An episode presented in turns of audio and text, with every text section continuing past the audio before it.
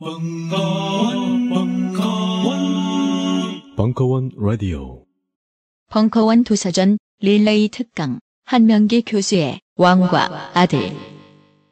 오늘 그 이 뜻깊은 도서전에서 뭐 제가 그 왕과 아들이라고 하는 이 책과 함께 출판사에서 나온 그 책의 저자의 한 사람으로 그 이런 문제를 이야기를 해볼까 합니다. 그 조선 시대를 실질적으로 움직였던 가장 최고의 지존이 왕인데 그 이번에 출판사에서 나온 책에서 다루고 있는 왕들은 그 중에서도 대단히 문제적인 임금들입니다. 그러니까 여러분이 보시면 아시겠지만 이 태조와 태종, 그러니까 이성계와 이방원이죠. 그리고 태종과 양령, 이방원과 그의 아들 양령대군, 그리고 선조와 광해군, 그리고 인조와 소현세자, 영조와 사도세자.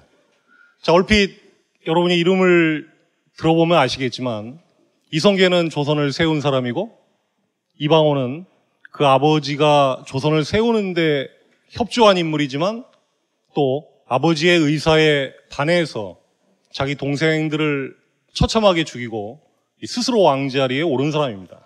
그리고 이제 정작 자기가 왕이 되고 나서는 이 자기의 맏아들 양녕대군을 자기의 후계, 후계자이자 성군으로 잘 키워보려고 무지하게 애를 썼는데 그만 그 아버지의 기대 수준에 양령이 따라오지를 못해서 이제 결국 양령을 대신 제껴버리고 나중에 세종이 되는 이 충령을 왕세자로 세워가지고 이 조선의 기틀을 다지게 했죠.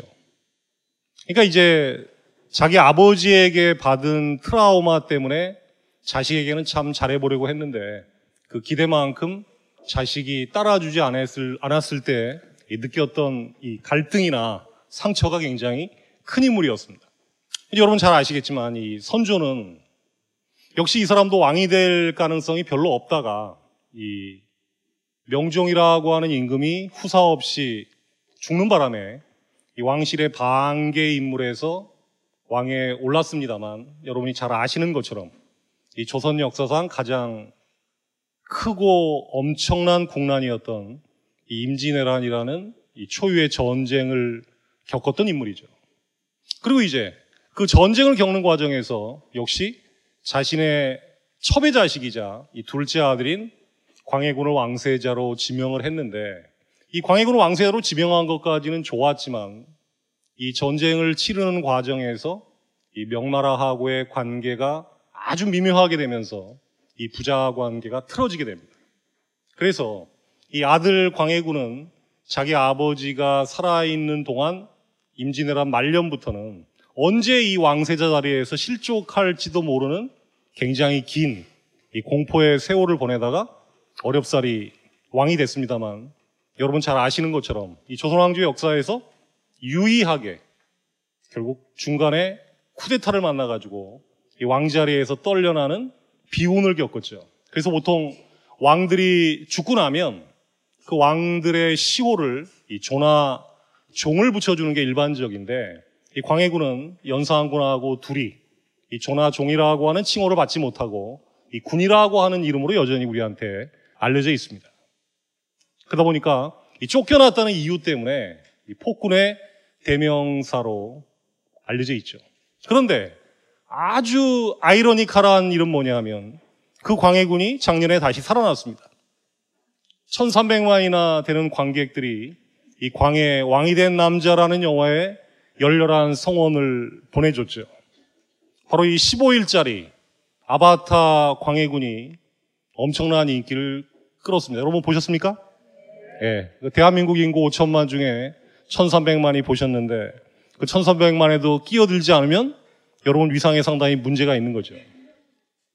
자, 그러니까 우선 이 광해군이라는 임금은 쫓겨났다라고 하는 이유만으로도 상당한 흥미를 유발합니다. 자, 그리고 이제 이 책에서 마지막으로 다루고 있는 주제가 바로 영조와 사도세자죠. 그 보통 자식은 눈에 넣어도 아프지 않다고 얘기하는 게 일반적인데 아마 세계 권력 사상에서도 유례가 드문 일입니다. 자기 아들에게 칼을 쥐어주고 자결하라고 강요를 했고 아들은 차마 그 칼로 자기네, 자기의 목과 배를 찌르지 못하고 결국은 머뭇거리니까 아비가 아들에게 뒤주에 들어가라고 강요한 다음에 직접 자기 손으로 못을 쾅쾅 내리쳐가지고 이 비운의 죽음을 맞게 했던 인물이 바로 영조와 사도세자 사이의 관계였습니다.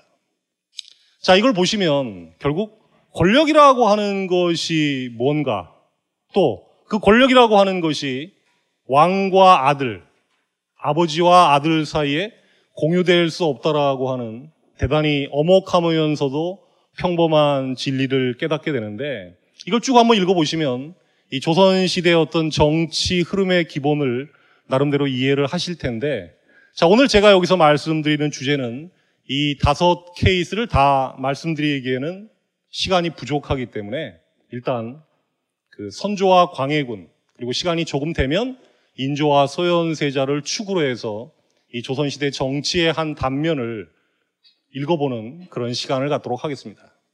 자, 아까 제가 이런 말씀을 드렸죠. 1300만이나 되는 관객이 등장해서 이 광해군이 부활했다고 말씀을 드렸는데 이 광해군은 사실 위인이라고 부르기에는 뭔가 문제가 있는 인물입니다. 또 이 광해군 전기를 위인전이라고 얘기할 수도 없어요. 왜? 일단 쫓겨난 것이 그의 문제점을 어느 정도 가리킨다고 얘기할 수 있습니다. 그런데 의외로 이 광해군이라는 인물은 시간이 지나고 상황이 바뀔 때마다 사람들에 의해서 자꾸 과거 역사 속에서 불러내지는 경향이 있습니다.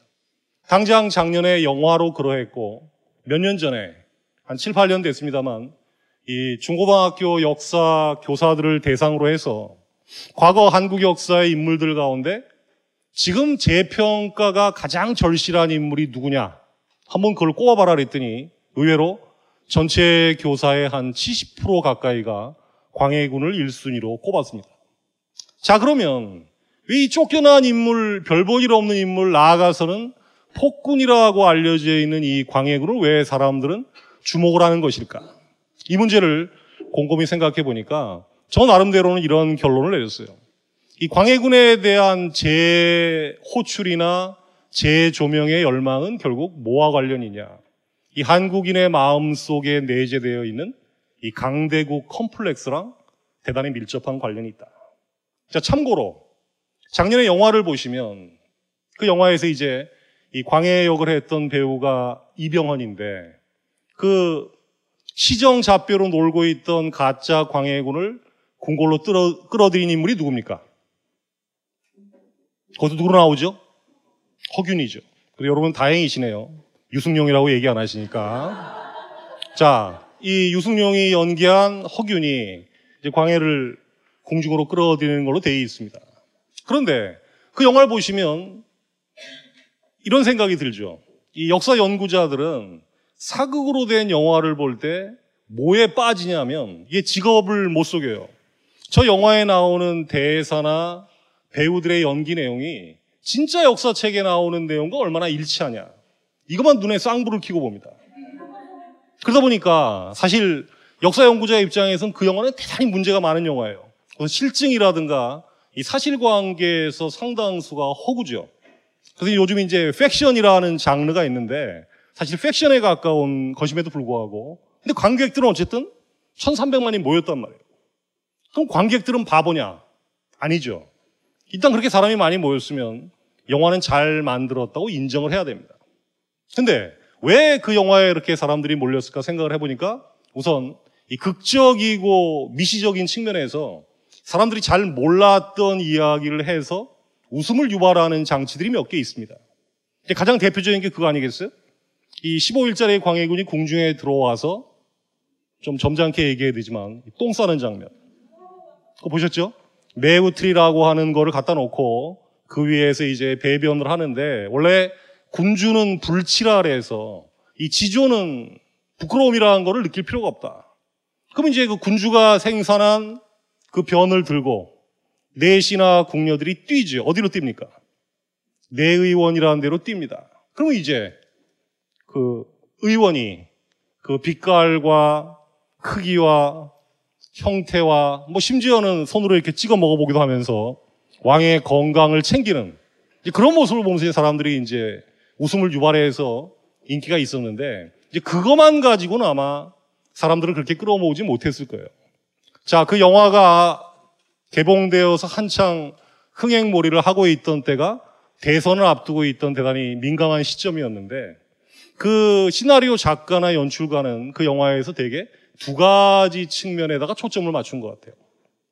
하나는 이 대동법이라고 하는 세금을 어떻게 거둘 건가라는 내부의 문제 하나고 또 하나는 그 광해군이나 인조 소현세자가 살았던 시대가 이 조선 주변의 국제 환경이 근본적으로 바뀌던 시대였습니다.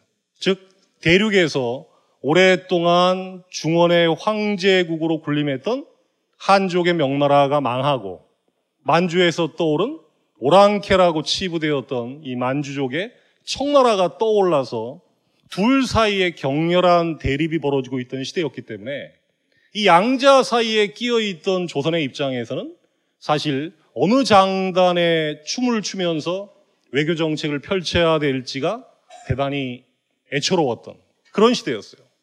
그런데 그 영화에 보면 그 세금 문제와 관련해서 광해군의 아주 의미 있는 멘트가 두 종류가 나옵니다. 하나는 왜 그 4월이라고 하는 그 무수리하고 대화 장면에서 이런 투의 얘기를 하죠. 돈 많고 땅 많은 사람들이 세금 많이 내고 돈 없고 땅 없는 사람들이 세금 적게 내면 그게 원칙 아니냐. 그또 하나는 만약에 백성들에게 피해가 돌아간다고 하면 나는 명나라에 대한 사대도 포기할 수 있다. 그랬더니 이제 이 15일짜리 아바타 광해군의 시호가 끝나가지고 이 나룻뱅가를 타고 강으로 멀어져 가려고 할 때 허균, 유승용이 이렇게 가볍게 목례를 하는 장면이 나옵니다. 그러니까 아마 이 대선이라는 걸 앞두고 이 사람들은 누가 차기 지도자가 되든 간에 그 지도자가 담당해야 될 이후에 정치판에서 일반 국민들에게 가장 피부에 와닿는 문제는 바로 내부적으로는 세금 문제를 포함한 요즘 우리 사회에 화두가 되는 뭐 복지라든가 이런 문제일 거고 바깥에는 역시 한반도가 처해 있는 지정학적 조건이 있으니까 강대국 사이에서 어떤 외교적 행보를 보여야 되느냐. 이거에 이제 어느 정도 관심을 갖다 보니까 바로 이게 사람들을 끌어들인 흡인력이 있다는 생각이 드는데 아까 제가 그랬죠. 자, 한국인들에게 이 강대국 컴플렉스가 있기 때문에 광해군이 자꾸 다시 호출된다고 얘기를 했는데 어쨌든 광해군은 그것 때문에 쫓겨나기도 했습니다만 이 명과 청의 교체라고 하는 이 국제 정세의 근본적인 변혁 과정에서 일단 아무것도 카드를 갖고 있지 않는 조선이 명과 청 사이의 대결 구도 속으로 그냥 빨려 들어가면 이건 엄청난 비극과 파란을 초래할 수 있다. 자, 임진왜란이라고 하는 전쟁을 겪었는데 또다시 20년도 안 돼서 청과의 관계가 틀어져서 전쟁을 만나게 되면 조선은 아예 망할지도 모른다라고 하는 이제 그런 판단에서 일단 명과 청 사이의 대결 구도 속에서 나름대로 중립적인 입장 또 나아가서는 조선이 쥐뿔도 없지만 자주적인 입장을 취하려고 했던 거. 그러니까 이 강대국 컴플렉스라고 하는 거는 주변국의 압력 속에서 뭔가 우리도 우리의 목소리를 내면서 살아가고 싶다라고 하는 그 은연중의 열망이 이 광해군이라는 인물을 통해서 투영되고 있기 때문에 지금도 여전히 광해군이 불려 나오고 있다. 이렇게 말씀을 드릴 수 있을 것 같아요. 자, 그래서 이제 오늘은 이런 광해군이 왕세자가 되고 왕이 되고 그리고 그가 쫓겨나게까지 되는 과정에 드리워져 있던 자기 아버지 선조하고의 관계를 임진왜란이라고 하는 전쟁 그것과 버무려 가지고 한번 알아보는 그런 시간을 갖도록 하겠습니다. 그러니까 굳이 의미를 부여하자면 왕과 왕세자 사이의 부자 관계로 대표되는 인간의 본질 그리고 권력 문제 나아가서는 임진왜란이라고 하는 대전쟁은 조선에게 무엇이었는가 또 어떤 이유로 광해군이 쫓겨나는 과정에서는 이 전쟁에 대한 기억을 둘러싸고 사람들 사이에 갈등이 생겼는가. 이런 문제들을 한번 생각해 보시면 여전히 이 헤쳐나가야 될 과제가 첩첩이 쌓여 있는 이 오늘날 한국 사회를 돌아보는데 약간은 전망이나 비전 같은 거를 한번 생각해 볼 수 있는 그런 기회가 될 수 있지 않을까 이렇게 생각을 합니다. 자, 그러면 이제 이 광해군과 선조의 관계에서 대단히 중요한 것이 바로 임진왜란이죠. 광해군은 1575년에 태어나서 1641년에 죽었는데 이 사람에 대한 평가는 극과 극입니다. 쫓겨난 임금, 폭군, 그 다음에 혼군이라 해서 대단히 멍청한 임금. 그러나 이거는 대체로 쫓아낸 사람들이 붙여준 레벨이겠죠. 왜? 자기들이 쫓아낸 거를 정당화하기 위해서는 쫓겨난 사람을 깎아내릴 수밖에 없는 게 인지상정이겠죠. 근데 아까 교사들도 이 사람을 재평가해야 된다고 얘기했듯이 이 사람은 또한 외교의 귀재라고 하는 또 좋은 호평을 받기도 합니다. 그런데 애초에 이 광해군이라는 인물은 왕이나 왕세자가 될 조건이 아니었어요. 왜 그랬냐면 당시 선조라는 사람이 이 정비하고 사이에는 전혀 아들이 없었습니다. 다만 후궁들하고 사이에 재혼하기 전에 14명의 아들을 뒀습니다. 근데 후궁하고 사이에서 태어났으니까 전부 첩의 자식들이죠. 그래서 대군이라는 칭호를 받지 못하고 전부 군이라는 칭호를 받아요. 근데 그 중에서도 광해군은 14명의 첩의 자식 중에 몇째였습니까? 둘째, 차남이었어요. 자, 혹시 광해군의 형이자 선조의 맏아들은 누구였습니까? 임해군이죠. 그러니까 평화롭고 안정적인 때라고 하면 둘째이자 첩의 자식인 광해군이 왕자리에 오를 가능성은 별로 없어 보였다. 그리고 아마도 그냥 왕실의 한 유복한 사람으로서 평화롭게 인생을 아주 잘 마쳤을 가능성이 굉장히 높지요. 그런데 이 사람의 운명, 선조의 운명을 바꿔놓은 것은 바로 전쟁이었습니다. 1592년 4월 13일 날 일본군이 부산에 상륙을 했죠. 뭐 여러분 다 아시겠지만 일본군은 1477년부터 1590년대까지 약 120년 가까이 일본 전체가 내란에 휩싸여 있었기 때문에 전쟁으로 밤낮을 지새우던 나라에서 온 군인들이었어요. 그러니까 얘들은 특기가 싸움입니다. 밥 먹고 잠자기 전에 하루 종일 싸움으로 보내던 나라가 일본이니까 우선 전투 경험 자체가 무지하게 풍부한 베테랑들이고 여러분 잘 아시는 것처럼 어떤 무기를 갖고 있었습니까?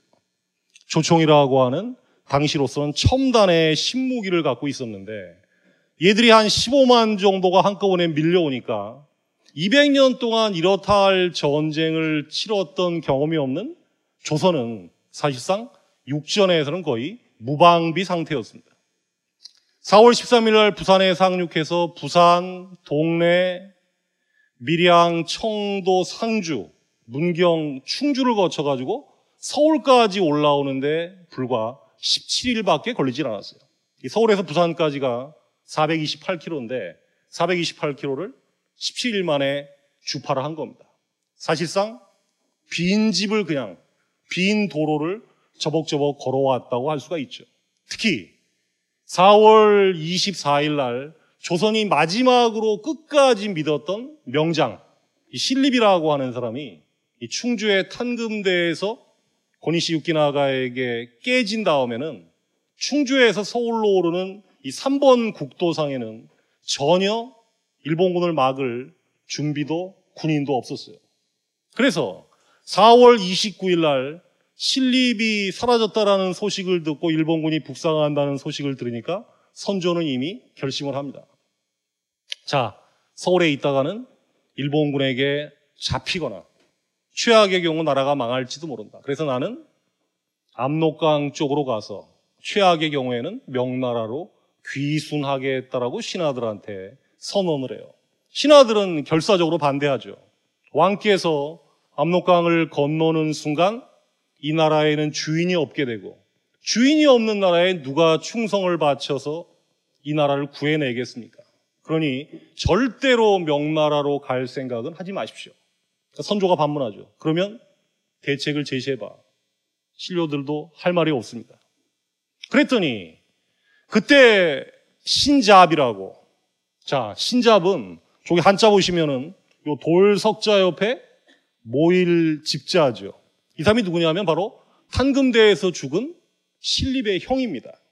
당시 도승지 대통령 요즘으로 좀 비서실장에 해당하는 인물이었어요. 이름이 아주 조선시대 이름 치고는 상당히 서구적입니다. 거꾸로 한번 읽어보세요. 잡신입니다.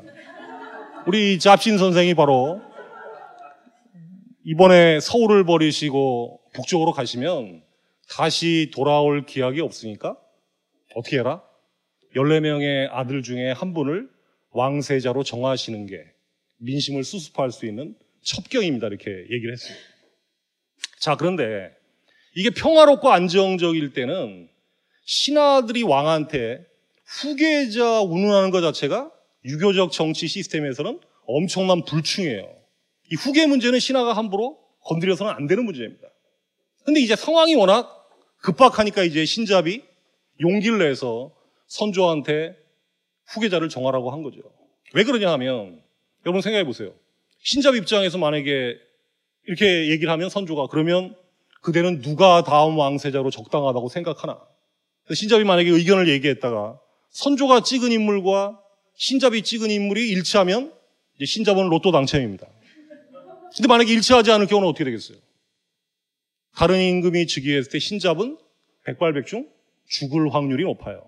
불충으로 몰려가지고. 실제 어떤 일이 있었냐면 1590년, 그러니까 외란이 일어나기 2년 전에 여러분 송강 정철이라고 아세요? 송강 정철. 옛날 그 고등학교 때 관동별곡인가 있었죠. 뭐 강호의 병이 깊어 중림에 누웠더니 하면서 나오는 그 가사문학의 대가가 있는데 이 사람이 1590년에 정열입이라고 하는 사람이 모의했던 반란을 수사하는 과정에서 권력의 핵심으로 떠오릅니다. 당시 정열입은 동인이었는데 선조는 이 정열입의 수사를 서인인 정철에게 맡겼어요. 이 정철은 그야말로 피도 눈물도 없이 마구잡이로 수사를 했습니다. 그래갖고 억울하게 죽은 사람이 굉장히 많았어요. 선조 입장에서는 그런 정철이 너무 기특했어요. 그래서 영의정까지 됩니다. 그러니까 이제 정철의 그 권력이 하늘을 찌르고 있었는데 어느 날 선조가 정철한테 술 한잔 하자고 하는 거예요. 왕이 술 한잔 하자고 하는데 싫어할 사람이 누가 있습니까? 자, 그래서 둘이 조한상을 놓고 이런저런 얘기를 하다가 이 정철의 문제가 뭐냐면 이 술 조절이 잘 안 되는 양반이었던 것 같아요. 그 준대로 받아먹고 계속 부어라 마셔라 했는데 선조는 상당히 조절을 했어요. 노예한 사람입니다. 근데 정철은 그냥 감격해서 완샷으로 계속 때린 거죠. 그때 이제 정철이 혀가 좀 꼬부라질 무렵에 선조가 얘기하는 거예요. 그래, 경이 그동안 나를 위해서 충성을 다하느라고 무지하게 고생했는데 나한테 뭐 특별히 할 말 없냐. 그냥 그럴 때는 할 말 없습니다라고 얘기하는 게 제일 좋았는데 정철이 그만 입을 열고 말았어요. 저 뭐 저 딴 거 말씀드릴 건 없고 다음 종사의 안정을 위해서 후계자를 정하심이 어떠신지. 자, 진짜 정철은 이 국가와 민족을 위해서 선조를 위해서 충성하는 마음에서 그랬을 거예요. 근데 갑자기 선조의 반문이 아주 날카롭습니다. 음, 이제 나보고 그만두란 얘기군. 아마 정철은 술이 확 깼을 거예요. 그래서 이제 그 말을 주워 담으려고 온갖 부원을 다 쏟아냈겠죠. 중언부원하면서. 그게 아니라 저는 진짜 종사의 앞날을 위해서 하는데 선조가 성질을 버럭내는 거예요. 왜? 신하가 왕 앞에서 후계자 문제를 언급했으니까. 그랬더니 이제 그 소식이 당장 남인들한테 들어가서 반대파로부터 공격의 빌미가 되죠. 정철이란 자가 드디어 권력이 높아지더니 간이 배 밖으로 튀어나와가지고 후계자 운운하는데 저거는 신하가 감히 함부로 입에 담을 수 없는 불충입니다. 그래서 정철은 결국 영의정에서 졸지의 삭탈 관작이 돼서 지방으로 유배되지 않습니다. 그래서 지방으로 영의정 하다가 유배되니까 마음이 어떻겠어요? 상당히 마음이 아팠겠죠. 그래서 이제 사미인곡이라고 미인을 그리면서 나를 좀 언제 불러주나 하고 가사를 읊어댔는데 약발이 없어서 속편으로 또 뭘 썼습니까? 송미인곡이라고 아세요? 그러면서 이제 컴백의 날을 기다렸는데 그만 외란이 터진 겁니다. 자, 다시 신잡 얘기로 돌아와서 신잡이 왕세자를 정하십시오라고 아주 용감하게 얘기를 했단 말이에요. 그때 의외로 선조가 아주 순순히 받아들입니다. 그래서 뭐라고 얘기했냐? 그대들은 누가 좋다고 생각하는가? 딱 이렇게 반문을 하는 거예요. 그 순간 여러분 같으면 어떻게 하시겠어요? 어떻게 하시겠습니까? 그랬더니 그 순간 신하들이 전부 입을 꽉 닫습니다. 왜? 정철의 전철이 2년 전이니까. 그러면서 이제 선조의 눈치만 보면서 방바닥에 엎드려서 계속 쳐다보고 있어요. 선조도 신하들 입에서 뭔 얘기가 나오는지를 기다리면서 서로 눈치만 보고 있습니다. 그 시간이 실록에서 따져보니까 낮 12시쯤에 시작이 됐는데 저녁 한 6시 반까지 6시간 반 동안 침묵이 이어져요. 그러니 그 꿇어 앉아 있는 신하들 다리가 얼마나 저렸으며 이 피도 안 통하고 했을게요. 그래서 입에서 막 이런 얘기가 나오는데 어떻게 되겠어요? 그런 상태를 뭐라고 얘기하면 복지 안동이라 합니다. 엎드려서 눈알만 굴리고 있다 얘기지. 근데 선조가 한 저녁 7시가 다 돼가지고 갑자기 벌떡 일어서면서 이 광해군이 총명하고 똑똑하다는데 그대들 생각은 어떤가? 근데 신하들도 벌떡 일어서서 정말 잘 선택하셨습니다. 진짜 잘 선택해서 선택했다고 얘기했는지 아니면 이 다리가 저려가지고 벌떡 일어나면서 이제 끝났구나라고 생각했는지 그건 잘 모르겠지만 어쨌든 광해군은 이런 과정을 거쳐서 왕세자로 지명이 되는 거예요. 물론 14명의 아들 중에서 평소에 선조가 생각했던 광해군의 나름대로의 장점이 있었으니까 그런 얘기를 했겠죠. 그래서 보통 뭐 선조가 얘기하는 거 보면 총명하다. 그리고 공부를 무지하게 좋아한다. 이런 식으로 이 광해군에 대한 평가가 그다지 나쁘지 않습니다. 그런데 왕세자가 되었다는 기쁨도 잠시고 바로 어떤 준비에 들어가야 되냐면 피난 보따리를 싸야 되는 그런 서글픈 상황이 지금 빚어지고 있습니다. 4월 30일 새벽이 됐죠. 이제 선조와 광해군은 북쪽으로 떠날 준비를 합니다. 당시 경복궁에서 짐을 꾸려가지고 나왔습니다. 길이 어떻게 됐냐면 경복궁에서 나와서 지금 여러분 서울 역사박물관 아세요? 그 신문로 그 길로 해서 저쪽 무학재 쪽으로 향하는 길을 잡습니다. 그래가지고 무학재를 넘어갈 무렵쯤에 갑자기 하늘에서 비가 막 쏟아지기 시작을 합니다. 근데 선조를 수행하는 광해군을 따라가는 신하나 수행원이 100명이 채 되지 않았다고 써 있습니다. 그래가지고 무학재에 올라가서 보니까 그빛 속에 갑자기 경복궁, 창덕궁을 포함한 서울 궁궐 일대에서 화염이 치솟고 있습니다. 뭐냐면 왕이 피난 가고 파장 분위기에 편승해서 이 서울의 난민들이 궁궐에 들어가서 불을 지르고 약탈을 시작한 거죠. 특히 이 노비 문서가 보관되어 있는 형조의 창고 중에 장애원이라는 데가 있는데 거기가 제일 먼저 약탈을 당합니다. 선조가 이 우산 우장도 없이 비를 맞으면서 궁궐이 불타는 모습을 봤을 때 느꼈던 그 착잡함이라고 하는 것은 엄청났겠죠. 그런데 그걸로 선조의 고통이 끝이 아니었어요. 자, 하루 종일 비를 맞으면서 어디까지 걸었냐면 임진강 근처에 동파역이라는데 어디 하면 요즘 여러분 파주 아십니까? 파주의 동파역이라는 데까지 갔어요. 그런데 그때까지 갑자기 궁궐에서 나오다 보니까 점심 식사도 준비를 못했어요. 그게 얼마나 시장했겠습니까? 자, 당시 파주 목사가 허진이라고 하는 인물이었는데 왕께서 한나절 동안 식사를 못하셨다는, 못하셨다는 소식을 들었어요. 그 저녁 때 이 동파역 부엌에다가 수라상을 그럴듯하게 차려놨습니다. 자, 허진으로서는 인생 일대의 기회를 만난 거예요. 왕이 가장 배고프고 뭔가가 아쉬울 때 그때 한번 잘 보이면 이제 파주 목사에서 갑자기 경기도 관찰사로 승진할지도 모르겠다는 이 부푼 마음을 안고 식사를 딱 준비했습니다.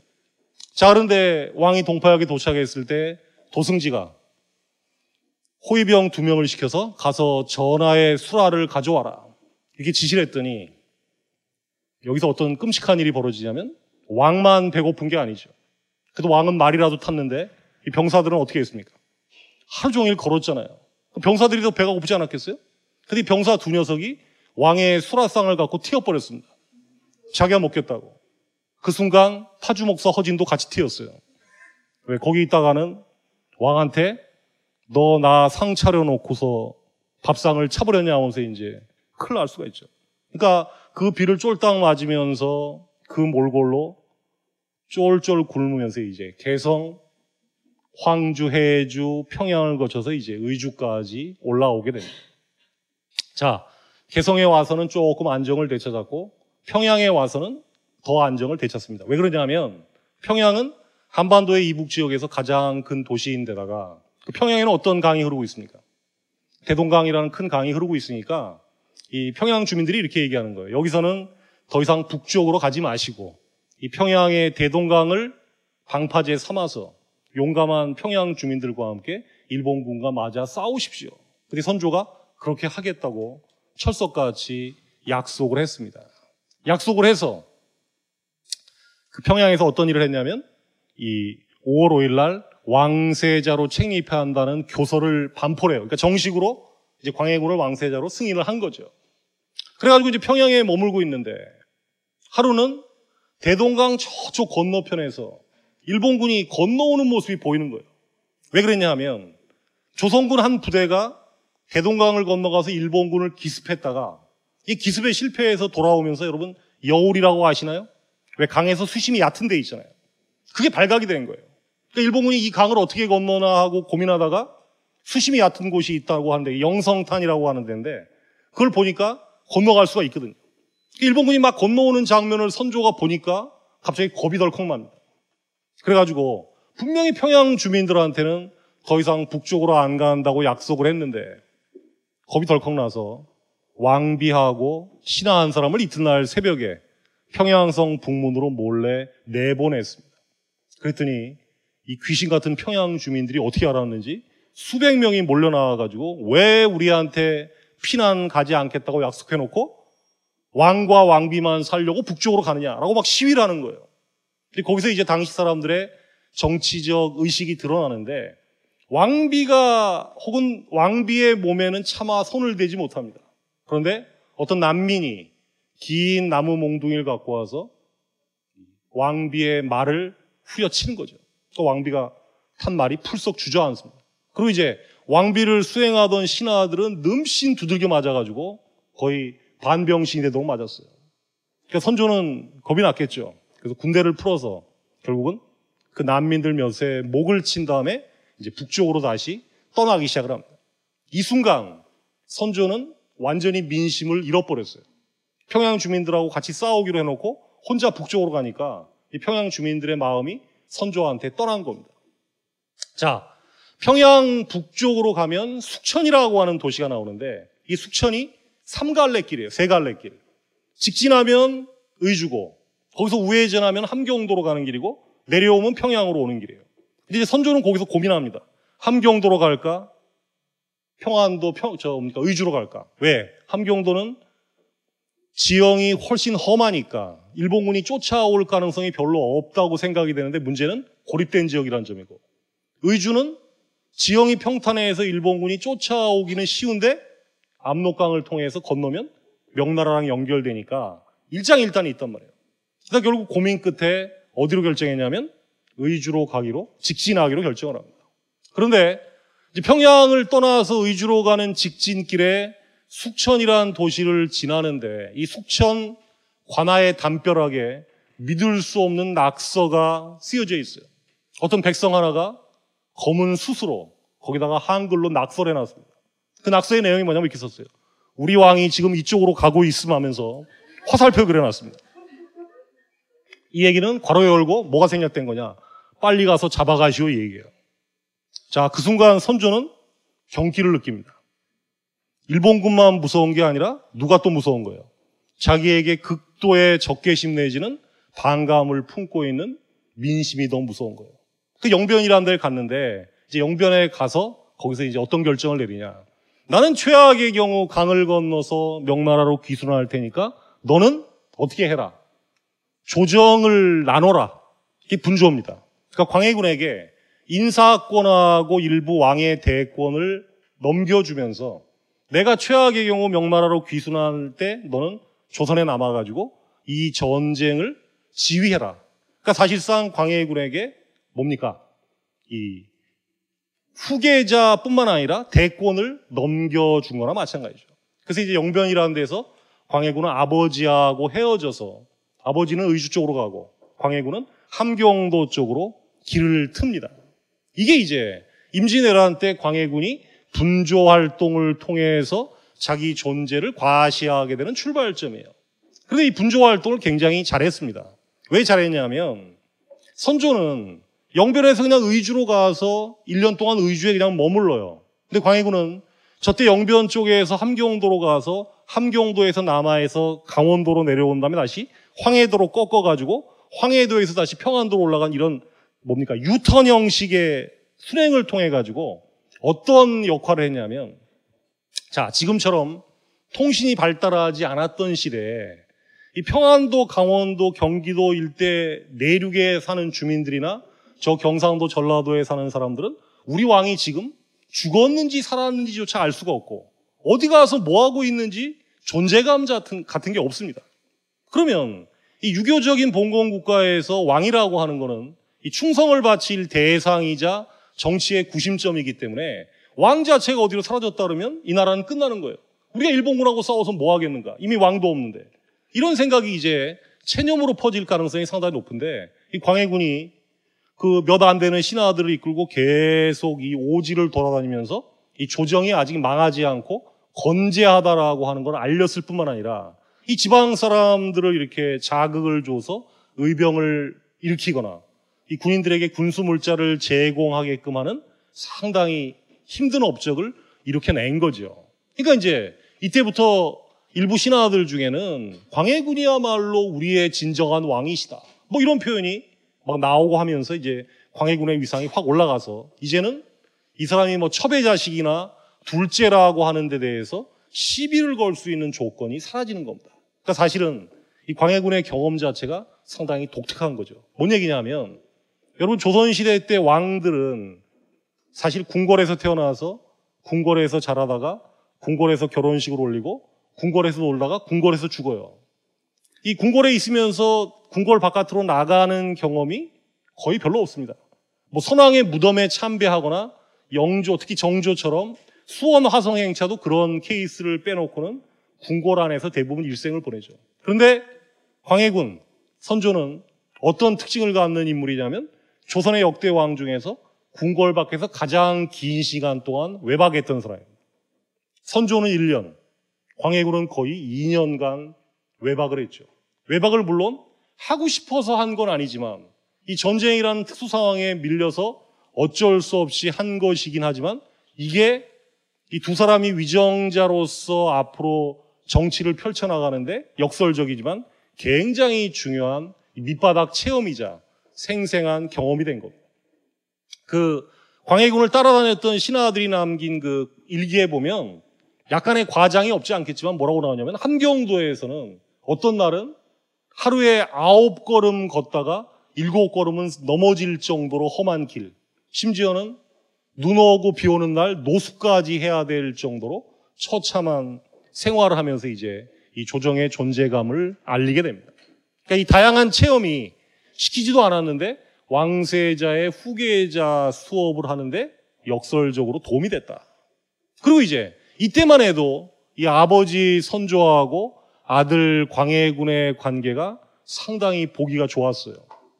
잠시 떨어져 있어서 그런지 이 광해군은 굉장히 효자입니다. 이 분조라는 걸 이끌면서 일본군 동향을 딱 파악을 해서 일본군이 혹시라도 아버지가 계신 선조 저 뭡니까 의주 쪽으로 간다 그러면 그 지방의 지방관이나 이 뭡니까 군인 지휘관들에게 연락을 해서 방어를 강화하라고 하면서 이제 아버지 안위를 걱정하죠. 또 아버지는 아버지대로 아들이 함경도에 오지 강원도의 산간 지역을 전전한다는 얘기를 들으니까 이 광해군 소식을 갖고 오는 신하들에게는 빠짐없이 상을 주면서 아들을 이렇게 걱정하는 모습을 보여요. 그런데 여기까지가 선조와 광해군이 아버지와 아들로서의 상당히 그 늦거운 부정을 보여줬던 마지막 대목이에요. 그 다음에 이제 상황이 변하면서 이제 아버지는 아들이 아들로 보이지 않고 갑자기 정정 내지는 자신의 라이벌로 보이기 시작하는 그런 비극을 맞게 됩니다. 자, 그 이유는 바로 아까 말씀드린 것처럼 아버지가 곤경에 처하면서 바로 이 외세의 개입을 부르게 되죠. 아까 파천 당일날 점심도 못 먹고 비를 쫄딱 맞으면서 파주까지 걸었다고 말씀을 드렸는데 그뿐만이 아니었어요. 선조가 경복궁의 문을 나서려는데 선조실록에 보면 뭔 기록이 나오냐면 이런 기록이 나와요. 갑자기 이 문을 지키고 있던 수문장 두 녀석이 창을 거꾸로 붙잡고 땅바닥에다가 질질질 끌고 가면서 일부러 선조 일행을 향해서 큰 소리로 외칩니다. 이 적이 그냥 온 게 아니지. 정치가 개판이니까 왔지. 하면 소리를 질러요. 평소 같으면 어떻게 하겠어요? 이 잡아다가 그냥 당장 목을 칠 텐데 지금 피난 바빠 죽겠는데 어, 그러고 자시고 할 시간 여유가 없어요. 이제 그런 수모를 겪으면서 성문을 나왔던 게 선조였습니다. 점심도 굶고 숙천에서는 지방 백성 하나가 아까 화살표 그려가지고 우리 왕이 이쪽으로 가고 있다라는 그런 일부러 일본군에게 알려주기 위한 제스처까지 취했고 그래서 이제 선조의 이 신경이 극도로 곤두서 있는데 1592년 11월에 어마어마한 일이 일어납니다. 당시 지방의 일개 유생이었던 남이순이라고 하는 자가 이 의주에 있는 선조한테 상소를 올려가지고 뭐라고 얘기를 했냐면 제가 돌아보건대 이 나라의 현재 형편을 볼 때 전하께서 계속 왕자리에 계시면 안 될 것 같사옵니다. 깨끗하게 물러나시고 아드님께 왕위를 넘기시죠. 이 남이순이라는 친구는 제가 볼 때 이 조선시대 때 가장 겁없는 사람 중에 하나로 꼽혀야 될 대상이에요. 근데 선조는 너무 기가 막혔는지 남이순을 잡아오라는 얘기도 안 해요. 아마 너무 기가 막히면 할 말이 없어진 거죠.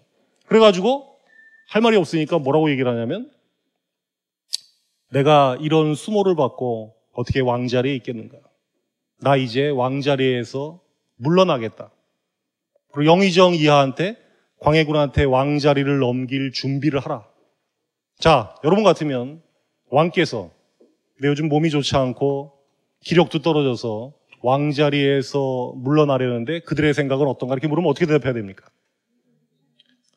아니 되옵니다, 전하. 예, 어디 사극은 많이 보셨네요. 근데 그, 그 정도로 얘기해서는 충성을 발휘할 수 없고 그냥 피눈물 흘리면서 땅바닥을 치면서 아니 되옵니다라고 막 온갖 죄수를 다 취해야지. 만약 거기서 진짜 감 떨어지게 정말 잘 선택하셨습니다. 응? 이렇게 얘기했다가는 큰일 나죠. 그런데 장장 이 남이순의 상소를 받고 완전히 그 미천이 드러난 선조는 선조실록에서 찾아보니까 왕으로 있는 동안 도합 15번을 저런 파동을 벌입니다. 15번이나 자기가 먼저 물러나겠다 그래요. 신하들은 죽을 맛이죠. 15번을 물러나겠다 그러면은 그때마다 엎드려 가지고서 울며 불면서 막아야 되니까. 자, 이거는 뭐냐? 선조가 곤경에 처한 상황에서 일부러 미리 극단적인 고지를 먼저 점령해서 신하들의 그 충성을 떠보려는 그런 고도의 노예한 획책이에요. 자, 이때부터 이제 이 아버지와 아들 사이의 관계가 미묘해지기 시작을 합니다. 왜? 아들은 분조 활동을 통해서 신하나 백성들로부터 우리 진정한 임금이시다. 뭐 이런 평가를 받고 백성들은 광해군이 있는 줄은 아는데 선조가 있는지는 이 존재감 자체가 흐릿해지는 거예요. 여러분 잘 아시지만 자 당시 조선이 육전에서 일방적으로 몰렸음에도 불구하고 나라가 망하지 않았던 이유가 뭐였습니까? 해전에서 이순신이 남의 제해권을 확 장악을 하는 바람에 일본 수군이 서해로 올라오지를 못했죠. 원래 일본군의 작전이 뭐였냐면 육지에서는 막강한 15만의 대군을 세 갈래로 나눠서 올려보내고 그리고 수많은 선단을 서해 바다로만 들여보내면 조선은 6개월 안에 끝난다고 생각을 했습니다. 왜? 여러분 다 아시는 것처럼 한반도는 동쪽하고 북쪽의 지형이 높기 때문에 대부분의 강들이 다 어느 바다로 흘러 들어갑니까? 서해로 흘러 들어가게 돼 있죠. 그러니까 만약에 일본 선단이 강화도 근처까지만 왔으면 조선은 끝났을 가능성이 커요. 왜? 강화도 근처에서 한강이나 임진강으로 진입하면 한강이 지금 댐이 있어서 그렇지 그땐 댐이 없었으니까 한강 들어오면 어디까지 갈 수 있어요? 강원도 영월이나 어디입니까? 소양강까지 올라갈 수 있고 임진강을 통해서 경기도 북부가 떨어집니다. 그 다음에 대동강을 통하면 어디가 떨어져요? 평양이 떨어집니다. 그리고 압록강으로 들어오면 의주가 끝나는 거죠. 실제 선조가 의주에 갔을 때 고니시 유키나가가 평양까지 올라옵니다. 올라와서 선조에게 조롱하는 편지를 보내요.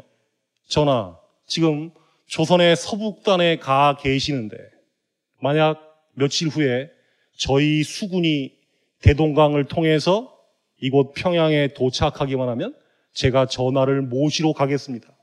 그때는 어디로 가시렵니까? 그러니 미리 항복하시죠. 이런 조롱하는 편지를 보냈어요. 그런데 고니 씨가 믿었던 그런 일이 일어나지 않았습니다. 누구 덕분에? 이순신이 남해의 제해권을 막아버리는 바람에 일본군이 서해로 들어오지를 못했죠. 그러니까 선조는 아까 왜 숙천에서 직진할까 우회전할까 고민했다 그랬잖아요. 근데 결과적으로 직진한 게 무지하게 잘한 거예요. 왜? 압록강을 통해서 서해로 내려오면 이 서해 바다에 수로가 살아 있으니까 통신이 살아 있고 수로가 살아 있으니까 배편으로 한강이나 이런 데를 통해서 강원도, 충청도, 경기도 일대를 통제할 수 있고 쭉 따라 내려가면 전라도, 충청도까지 통제가 가능한 거예요. 그런데다가 무지하게 이 사람이 운이 좋은 게 뭐냐면 그 선조가 의주라는 깡촌에 가 있음에도 불구하고 이 밥상에 올라오는 반찬이 화려했어요. 영광 굴비며 벌교 꼬막이며 철저히 다 올라왔어요. 왜? 이순신이 바로 택배로 보내준 거예요. 수로편으로 이게 서해 딱 중간에 강화도라는 섬이 있잖아요. 이 강화도가 임진왜란 때는 제일 중요합니다. 왜 중요하냐면 서해 수로의 딱 중간에 있으니까 이 남북을 오가는 명령이나 물류의 중간 기점이 강화도예요. 여러분 여기 가면 왜 행주산성이라고 있죠? 그 행주산성에서 누가 일본군에게 이깁니까? 권율이라고 하는 장소가 행주 대첩을 거두는데 행주 대첩을 거둘 수 있었던 배경 자체가 일본군이 한강으로 못 들어왔고 조선은 수군을 이용해서 강화에서 보급기지 역할을 하면서 계속 화살이나 무기를 이 절벽의 면에 있는 행주산성에 보급을 했기 때문이에요. 그러니까 이순신이 왜 위대하냐 하면 무엇보다도 이 서해 수로를 틀어막을 수 있는 기반을 이순신이 장악을 해서 만약에 나중에 명나라 군대가 들어왔다고 하더라도 이순신이 서해 수로를 장악을 못했으면 소용이 없게 돼버려요. 왜 이미 일본군이 다 장악을 해버렸으니까. 그래서 권희 씨는 선조를 모시러 가겠다고 큰 소리를 빵빵 쳤는데 그러면 기다리고 기다리던 보급선이 안 오는 거예요. 자, 권희 씨는 어디 출신이냐면 저기 큐슈. 일본 네 개 섬 중에서도 큐슈 출신이에요. 여러분 지도를 보시면 큐슈는 위도상으로 거의 대만하고 같은 선에 있어요. 그러니까 어떤 데입니까? 기후적으로 볼 때. 따뜻한 데죠. 그러니까 얘들이 이렇게 생각한 거예요. 6개월 안에 조선전쟁이 끝나니까 8월, 9월에 평양에 있었는데 어떤 옷을 입고 있느냐. 여름에 입던 러닝 하나씩 입고 온 거예요. 그것 입고서 그 조선의 대륙에서 밀려오는 살인적인 추위를 어떻게 견디겠어요? 그러니까 선조에게 모시러 간다고 해놓고 지가 우선 갈아입을 옷이 없는 상황으로 전락하게 되는 겁니다. 그러니 일반 민중들한테 얼마나 이순신의 위상이 높아졌겠어요. 영웅으로. 그런데 나 선조의 위상은 이미 민중들 사이에서 잊혀져 버린 거예요. 그래서 나중에 선조와 이순신의 관계가 미묘해지는 것도 바로 여기서 비롯되는 거다. 광해군하고 비슷한 거죠. 선조나 이런 집권자의 입장에서는 자기 아들이긴 하지만 광해군의 위치가 자꾸 백성들에게 올라갈수록 그 자체가 기꺼운 측면보다는 부담스러운 측면이 훨씬 많은 겁니다. 그래서 이제 이런 난관을 꼼수로 돌파하기 위해서 걸핏하면 나 물러나겠다라고 선언하면서 이제 충성 경쟁을 떠보는 거죠. 자, 이런 와중에 1592년 12월 달에 여러분이 많이 이름을 들어보신 이여송이라는 사람이 이끄는 약 5만 명의 명나라 군대가 조선에 들어옵니다. 자, 명나라는 왜 조선에 참전했을까요? 말로는 위기에 처한 조선을 돕기 위해서 참전한다고 했지만 동서고금의 역사를 막론하고 다른 나라를 돕기 위해서 군대를 보내는 경우는 없습니다. 다 자신의 국가 이익이 걸려 있기 때문이에요. 여러분 아시는 것처럼 도요토미 히데요시가 임진왜란을 일으키면서 뭐라고 표방했냐면 최종 정복 대상을 누구라 그랬습니까? 명나라를 정복한다 그랬어요. 그러니까 만약에 일본군이 한반도를 점거해서 한반도가 일본 수중에 떨어지게 되면 일본군이 압록강을 건너서 만주로 들어올 텐데 만주는 끝없이 펼쳐진 평원지대이기 때문에 일본군 조총소 한 15만 명이 들어와 버리면 명측의 계산에 따르면 100만 명을 동원해도 이 야전에서 일본군을 막아내기가 어렵다. 일본군은 더욱이 조총이라는 신무기를 갖고 있잖아요. 그런데 조선은 이 국토 면적이 좁은 데다가 어떤 특징이 있냐면 전 국토의 70% 가까이가 산악 지역이니까 이 방어를 하는 데 있어서는 상대적으로 적은 병력으로도 충분히 막을 수가 있다. 그러니 어쨌든 일본군의 최종 공격 목표가 중국이라고 하면 조선에 나가서 싸우는 게 명예 입장에서는 자기 나라를 전쟁터로 만들지 않을 수 있고 동시에 조선에 대해서는 뭐라고 또 시체말로 뻥을 칠 수 있습니까? 너희를 돕기 위해서 왔다. 즉 솔직히 말하면 명과 조선의 관계는 순망치한의 관계라고 표시하죠. 요 수는 입술 순자입니다. 치는 뭐죠? 이빨. 그러니까 입술이 없어지면 이가 실이다. 그러니까 명나라의 입장에서 만주가 이빨이라고 하면 조선반도 한반도는 입술에 해당하는 거예요. 그러니까 명군은 어쩔 수 없이 참전할 만한 조건에서 조선에 들어온 겁니다. 그래가지고 1593년 1월 달에 이여성의 5만 대군이 이미 이순신 때문에 보급로가 막혀가지고 추위와 굶주림에 쩔어 있던 바로 평양성을 공격해서 함락을 시키죠. 당시 일본군은 조총이라고 하는 무기가 있었지만 명군이 병력이 한 두 배 가까이 많았고 그리고 명군이 뭘 끌고 왔냐면 당시로서는 최신 대포인 포르투갈제 불랑기 포라고 하는 걸 끌고 와서 이 포사격으로 이 평양성을 점령을 한 겁니다. 자, 평양에서 깨진 고니시는 결국 남쪽으로 철수하기 시작을 하죠. 그래서 어디까지 철수했냐면 지금 파주선까지 도망을 칩니다. 이여송은 승기를 잡았으니까 바로 이 고니시를 쫓아서 기병대를 이끌고 파주 쪽으로 쫓아왔죠. 그랬더니 파주에 여러분 벽제라고 아시나요? 화장장이 있는 벽제. 그 근처에 해음령이라고 하는 고개가 있는데 지금 그 답사해 보시면 그 근처에 골프장이 이렇게 두 개가 마주보고 있는 거기가 바로 해음령입니다. 근데 일본군이 막 도망을 치다가 이렇게 정찰을 해보니까 명군이 열심히 쫓아오고 있긴 한데 자기들이 제일 무서워하는 포병이 안 보이는 거예요. 왜 그랬냐면 여러분 포라고 하는 건 기본적으로 무겁고 육중하잖아요. 그러니까 이거를 끌고서 적을 추격하기란 쉬운 일이 아닙니다. 그러니까 이호성은 겁 없이 기마대만 이끌고 일본군을 추격한 거예요. 자, 여러분 조총을 일본 말로 철포, 쇠로 만든 포라고 얘기하고 일본 발음으로는 대포라 그럽니다. 대포. 그럼 조총이 없다는 거는 일본 말로 뭐가 됩니까? 무대포죠. 무대포란 말이 뭐 조총이 없다는 뜻이에요. 그러니까 조총 없는 놈이 조총 가진 놈에게 덤비다가 박살나는 게 바로 그게 무대포예요. 그게 한국말에도 지금 침투해버렸잖아요. 얘기 들어보셨어요? 일본 문화사전 보면 무대포가 이렇게 설명이 되어 있어요. 죽을지 살지 모르고 앞으로 무조건 돌격하는 행위 혹은 그런 행동을 일삼는 사람. 이게 무대포의 정의입니다. 그래가지고 일본군이 한창 도망치다가 정찰을 해보니까 명군이 쫓아오고 있긴 한데 병력이 한 만 명 정도밖에 안 되고 제일 무서워하는 뭐가 안 보입니까? 호병 부대가 안 보이니까 이 서울 주변에 한 7만 명의 일본군이 있었는데 일본군이 전부 명군을 쳐다보면서 뭐라고 합창으로 소리를 질러요. 뭐라고 소리 질렀을까요? 저것들이 무대보네 그랬겠죠. 그래가지고 이제 조총이 있는 일본군이 기마병 명군을 벽제라는 데에서 박살을 냅니다. 그게 유명한 벽제관 전투예요.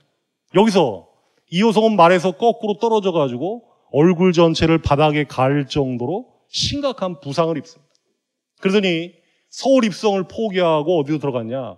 개성으로 후퇴해서 거기서 요양을 합니다. 그래서 뭐라고 선언해 버리냐면 우리 명군은 이제부터 일본군하고 더 이상 싸우지 않겠다. 협상, 강화 협상을 통해서 전쟁을 끝내겠다 이렇게 선언해 버려요. 자, 이건 뭔 얘기냐? 명예 입장에서는 자신들의 나라를 전쟁터로 만들지 않기 위해서 참전했는데 지금 조선국왕 선조는 아직 어디 있습니까? 의주에 있는데 지금 일본군을 파주 쪽까지 밀어붙였다는 얘기는 한반도 전체 가운데 절반 정도는 이미 일본군 수중에서 건져냈다는 얘기가 되니까 일본군이 다시 압록강을 건너서 명나라로 들어올 가능성은 이제 거의 없어졌어요. 그러니 우리가 뭐 미쳤다고 일본군하고 끝까지 목숨 걸고 싸우겠느냐 이런 생각을 한 거예요. 그럼 누가 속이 뒤집어질까요? 조선이 속이 뒤집어지죠. 자 여러분 지하철 2호선 역 중에 강남역 다음이 역삼역이고 역삼역 다음이 어디입니까? 선릉이라고 있죠. 그 선릉이 원래 선정릉의 약자죠. 선릉은 성종의 무덤이고 정릉은 중종의 무덤인데 1592년 7월에 서울에 입성했던 일본군이 선릉하고 정릉을 파헤쳐요. 그 속에 금은보화가 있다는 헛소문을 믿고 파헤쳤는데 안 나왔단 말이죠. 그러니까 그 관을 꺼내가지고 그냥 팽개치고 가버린 거예요. 이 장마철에 이 관이 땡볕에 노출됐으니까 이게 성종의 관인지 비의 관인지 중종의 관인지도 몰라요. 선조는 의주에 있으면서 내가 얼마나 못났으면 조상의 무덤이 파헤쳐지는데도 여기서 이러고 있을까? 이 자괴감이 크고 원래 조선시대 지식인들의 입장에서 이 세상에서 절대로 해서는 안 되는 행위가 남의 무덤에 손대는 거잖아요. 선조가 일본군에게 혹은 일본에게 적개심을 품었던 가장 큰 요소 중에 하나가 뭐냐면 바로 무엇보다도 선정능에다가 손을 댔다는 거예요.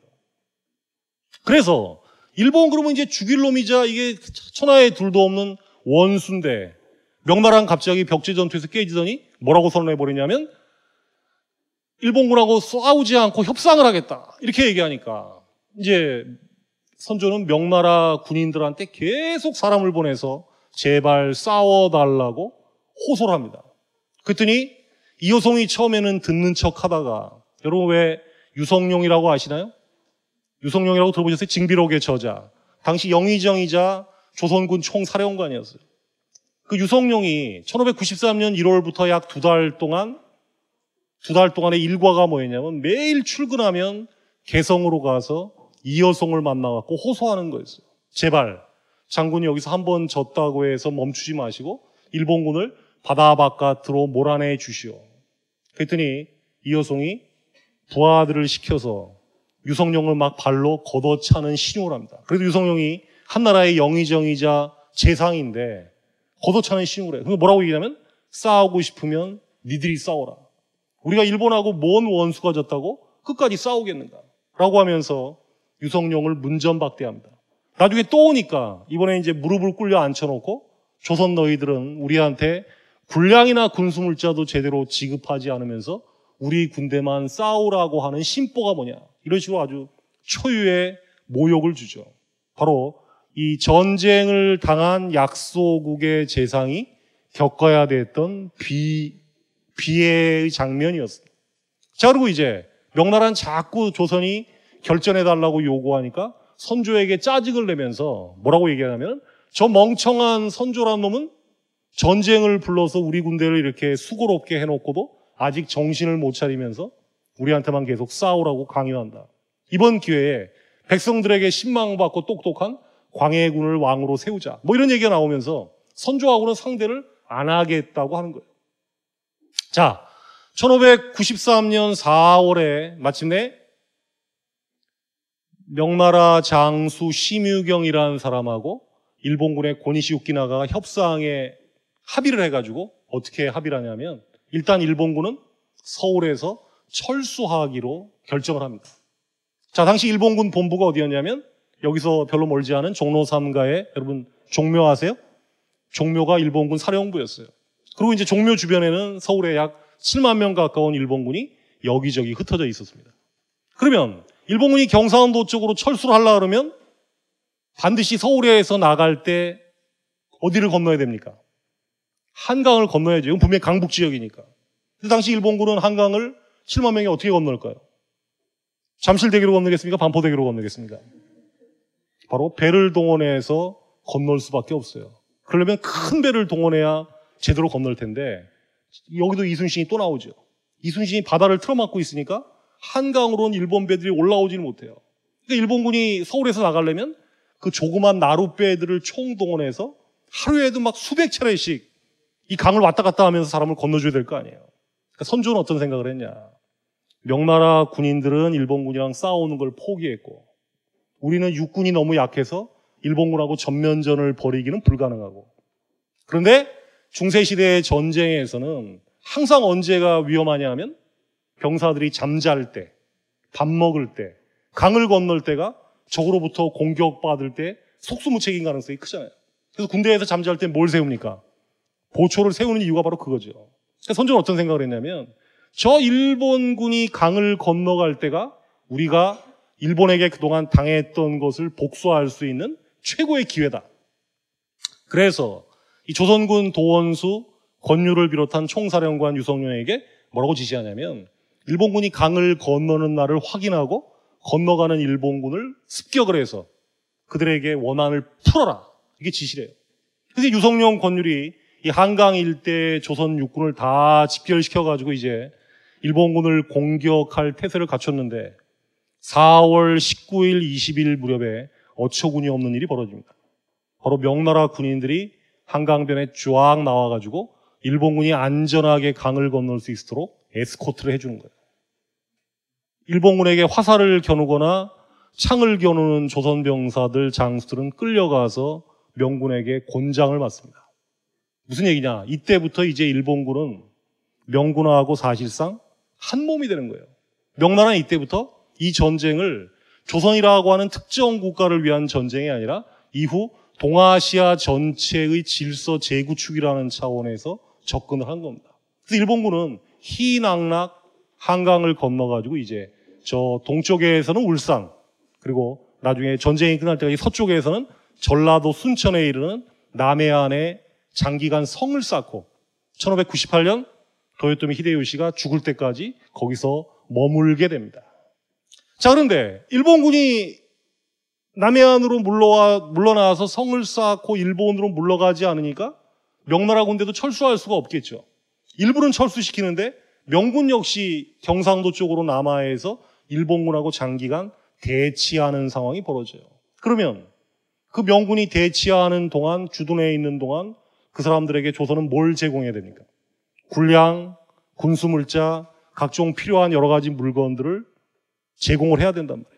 그런데 명나라 어떤 생각을 하냐면 선조라는 임금은 우리한테 싸우라고 요구만 하지 저런 거를 우리한테 접대할 줄은 모른다. 그러니 아예 똑똑하고 능력 있는 광해군을 경상도, 전라도, 충청도에 파견해서 바로 명군에 필요한 여러 가지 물자 공급에 총 책임자를 맡겨라. 이런 식으로 이제 선조한테 강요를 하죠. 선조 입장에서는 이게 굉장히 모욕적인 게 자기하고 상대하지 않고 누구하고만 놀겠다는 거예요, 이제 명군이. 아들하고만 놀겠다는 거죠.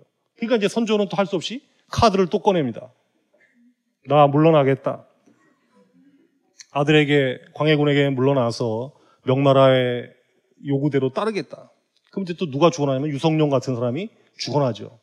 선조의 고집을 돌리기 위해서 전하 이러시면 아니 되옵니다 하면서 이제 통곡을 해야 되는 상황이 벌어져요. 심지어 93년 11월 달에 명군 총사령관 송응창이었던 사람은 조선 군신들, 임금과 신하들은 개과 천선이 필요하다. 이런 모욕적인 말을 내뱉어요. 그러니까 전쟁이라는 게 일단 외국 군대가 들어오게 되면 그 나라의 내정의 자주성이 흔들릴 수밖에 없는 게 전쟁의 속성이죠. 이 선조가 보기에는 이거 너무너무 끔찍하고 모욕적인 말이에요. 이번에는 뭐라고 얘기하냐면 전이하고 죽어버리겠다. 강도를 더 높인 거예요. 그리고 이제 93년 이운 11월 달에 광해군은 명군에 대한 접대를 총괄하는 기구인 무군사라고 하는 걸 이끌고 이번에는 경상도, 전라도, 충청도로 내려갑니다. 그러니까 조선시대 역대 왕 중에서 자기 발로 걸어가지고 평안도, 함경도, 강원도, 황해도에다가 경상도, 전라도, 충청도, 경기도까지 조선 팔도를 다 몸소 돌아봤던 사람은 누구밖에 없는 거예요. 광해군밖에 없는 거죠. 이거는 역설적이지만 대단히 희한한 그에게는 기회였습니다. 그런데 이때부터 이제 아버지 선조의 태도가 조금 이상해지기 시작을 해요.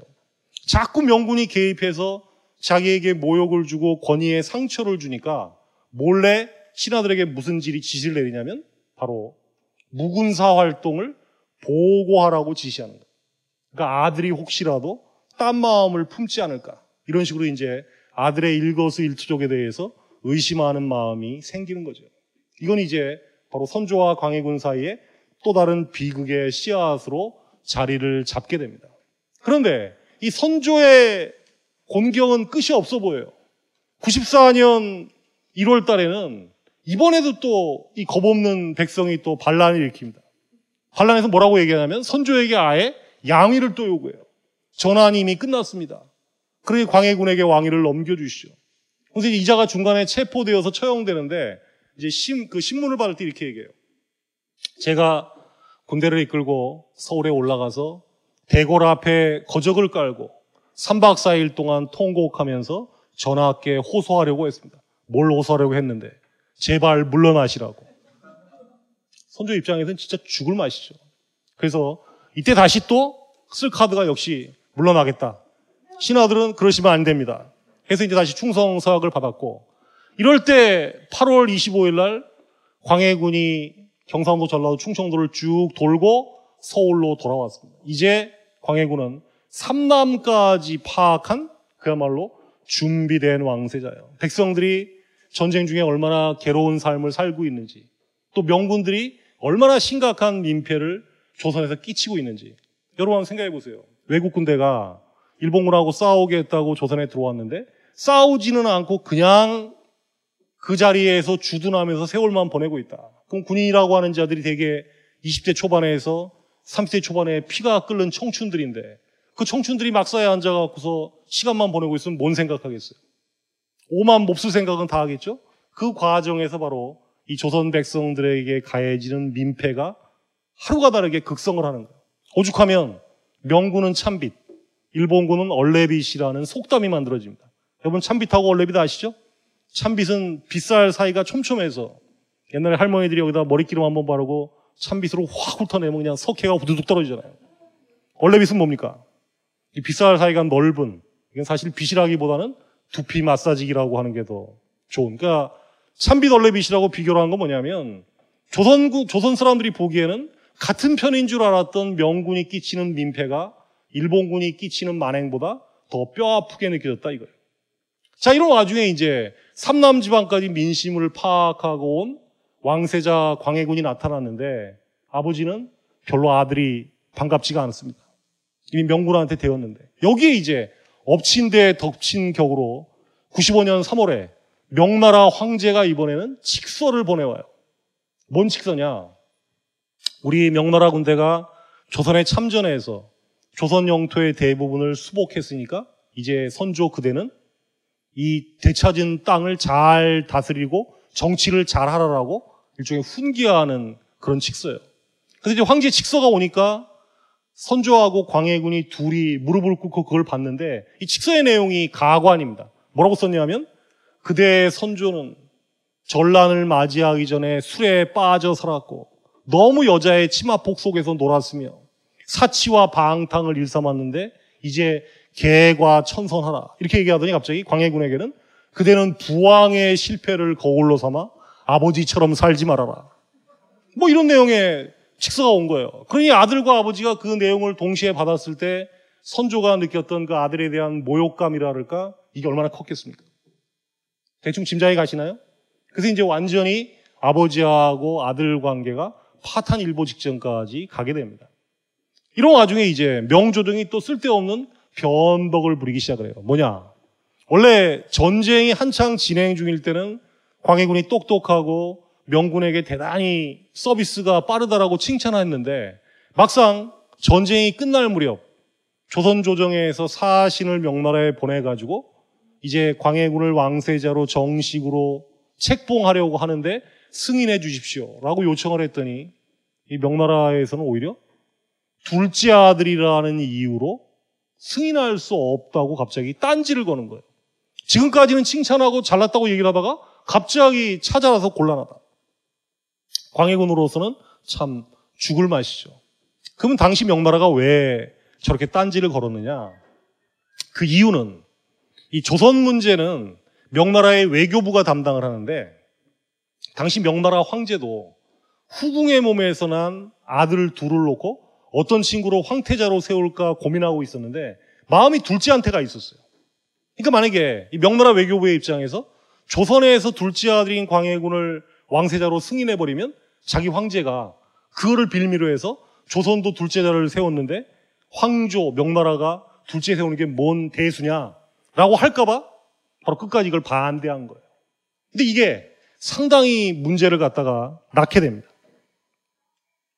자, 계속 외란 끝나고 나서 한 일곱 차례, 여덟 차례 명나라에 사신을 보내서 왕세자를 승인해달라고 요구했는데 그때마다 명나라가 번번이 거절해요. 근데 이제 선조가 나중에는 저 명나라 사람들이 마음이 변한지도 모르겠다.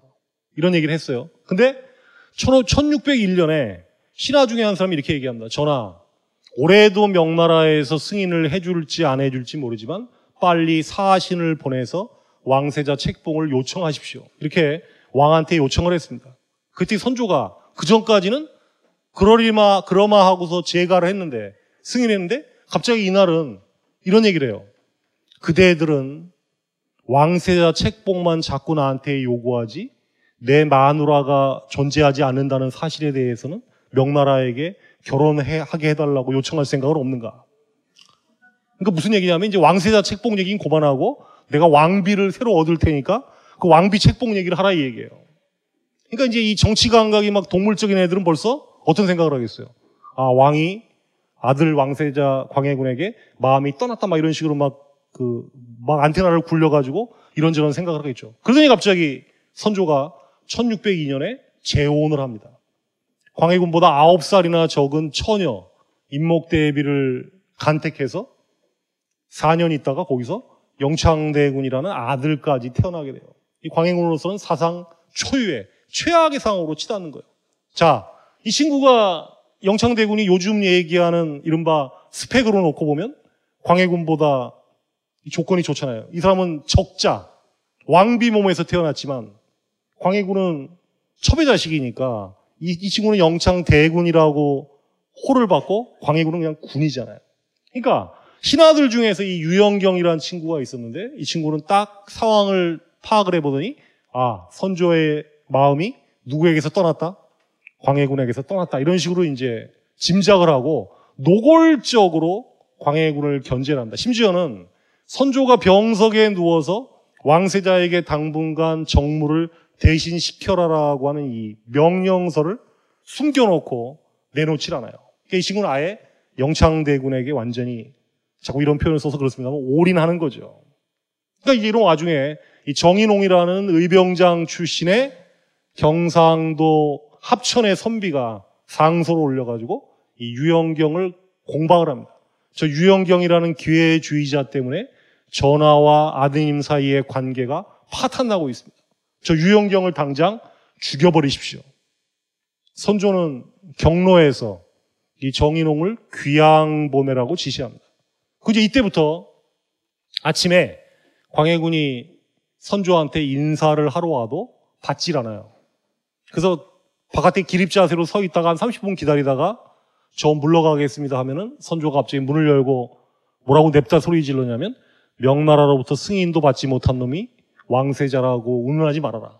이런 그 마음에다가 못을 박는 얘기를 막 퍼붓는 거죠. 이제 그럴수록 신료들 사이에는 향후 누구한테 대권이 돌아갈 거냐를 놓고서 상당히 이제 심각한 알력이 벌어지게 됩니다. 그래서 이제 1608년에 선조가 죽으면서 그야말로 우여곡절 끝에 1592년 왕세자가 되고 나서 긴 세월의 진짜 갓난시고 끝에 왕이 됩니다. 그리고 이제 뭐 여러분 이것까지 말씀드릴 시간 없지만 광해군은 어쨌든 이 전쟁이 남긴 상처를 치유하고 이 명나라가 망조에 들고 청나라가 들었을 때 그 명청 교체의 어떤 외교적 전환기에 상당히 그 균형 잡힌 외교로 이 조선의 그 뭡니까 난관을 헤쳐나가는데 상당히 공을 세우죠. 근데 역설적인 게 또 뭐냐면 결국 광해군이 그런 능력, 외교 정책을 펼 수 있는 능력은 또 누구 덕분에 배웠겠느냐? 역설적이지만 아버지 덕분에. 아버지가 미천을 드러내면서 명으로 귀순한다고 하면서 이제 분조를 맡기니까 자기도 모르게 바로 현장에서 몸으로 때우는 체험을 통해서 그런 그 능력을 키웠다. 이렇게 말씀을 드릴 수 있겠죠. 이게 이제 아버지의 빚입니다. 그런데 이제 문제는 이 아버지의 그림자가 이게 트라우마, 상처로 남게 됩니다. 자, 무슨 얘기냐면, 자, 여러분, 전쟁이 끝나고 나면 사람들은 자기들이 전쟁 기간에 겪었던 경험을 여러 사람들에게 얘기를 하죠. 그런데 대체로 어떤 일이 벌어지냐면 이 지배층은 전쟁이 끝나고 나면 지배층의 경험과 피지배층의 경험이 다를 수가 있어요. 무슨 얘기냐? 아까 제가 명군 얘기를 했지만 명군이 조선에 들어와서 조선을 돕는다고 들어왔지만 민폐가 굉장히 심했다래요. 근데 실제로 평안도 같은 데서는 명군한테 폭행당하거나 소나 말을 뺏기거나 재산을 약탈당한 사람들이 전국적으로 평안도뿐이 굉장히 많아요. 그럼 이런 사람들한테는 명군이 어떤 존재일까요? 상당히 무섭고 별로 상대하고 싶지 않은 존재인데 전쟁 끝난 다음에 공식적인 기억은 뭐가 되냐면 명군은 우리를 도와주러 온 자애로운 군대라고 하는 이미지가 딱 굳어진 거예요.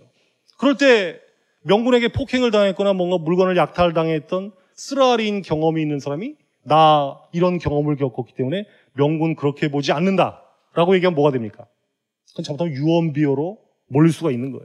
자, 무슨 얘기냐면 자, 1603년에 명군이 완전히 철수하니까 이제 뭐에 돌입하느냐? 전쟁이 끝나면 어떤 나라든지 반드시 뭘 하느냐? 전쟁 중에 공을 세운 사람들을 시상하고 잘못을 저지른 사람들에게 처벌하는 거. 보통 그거를 논공행상이라고 들어보셨죠? 들어보셨나요? 예, 논공행상을 해야 돼요. 그런데 1603년에 선조가 이렇게 얘기합니다. 자, 이 전쟁이 끝났으니까 이 전쟁 중에 누가 가장 큰 공을 세웠는지를 결정하는 농공행상을 하라. 그랬더니 당시 농공행상의 책임자로 여러분 왜 오성과 한음할 때 오성 이항복이라고 아시죠? 이항복을 맡겼어요. 근데 이항복은 상당히 합리적이고 괜찮은 인물이었습니다.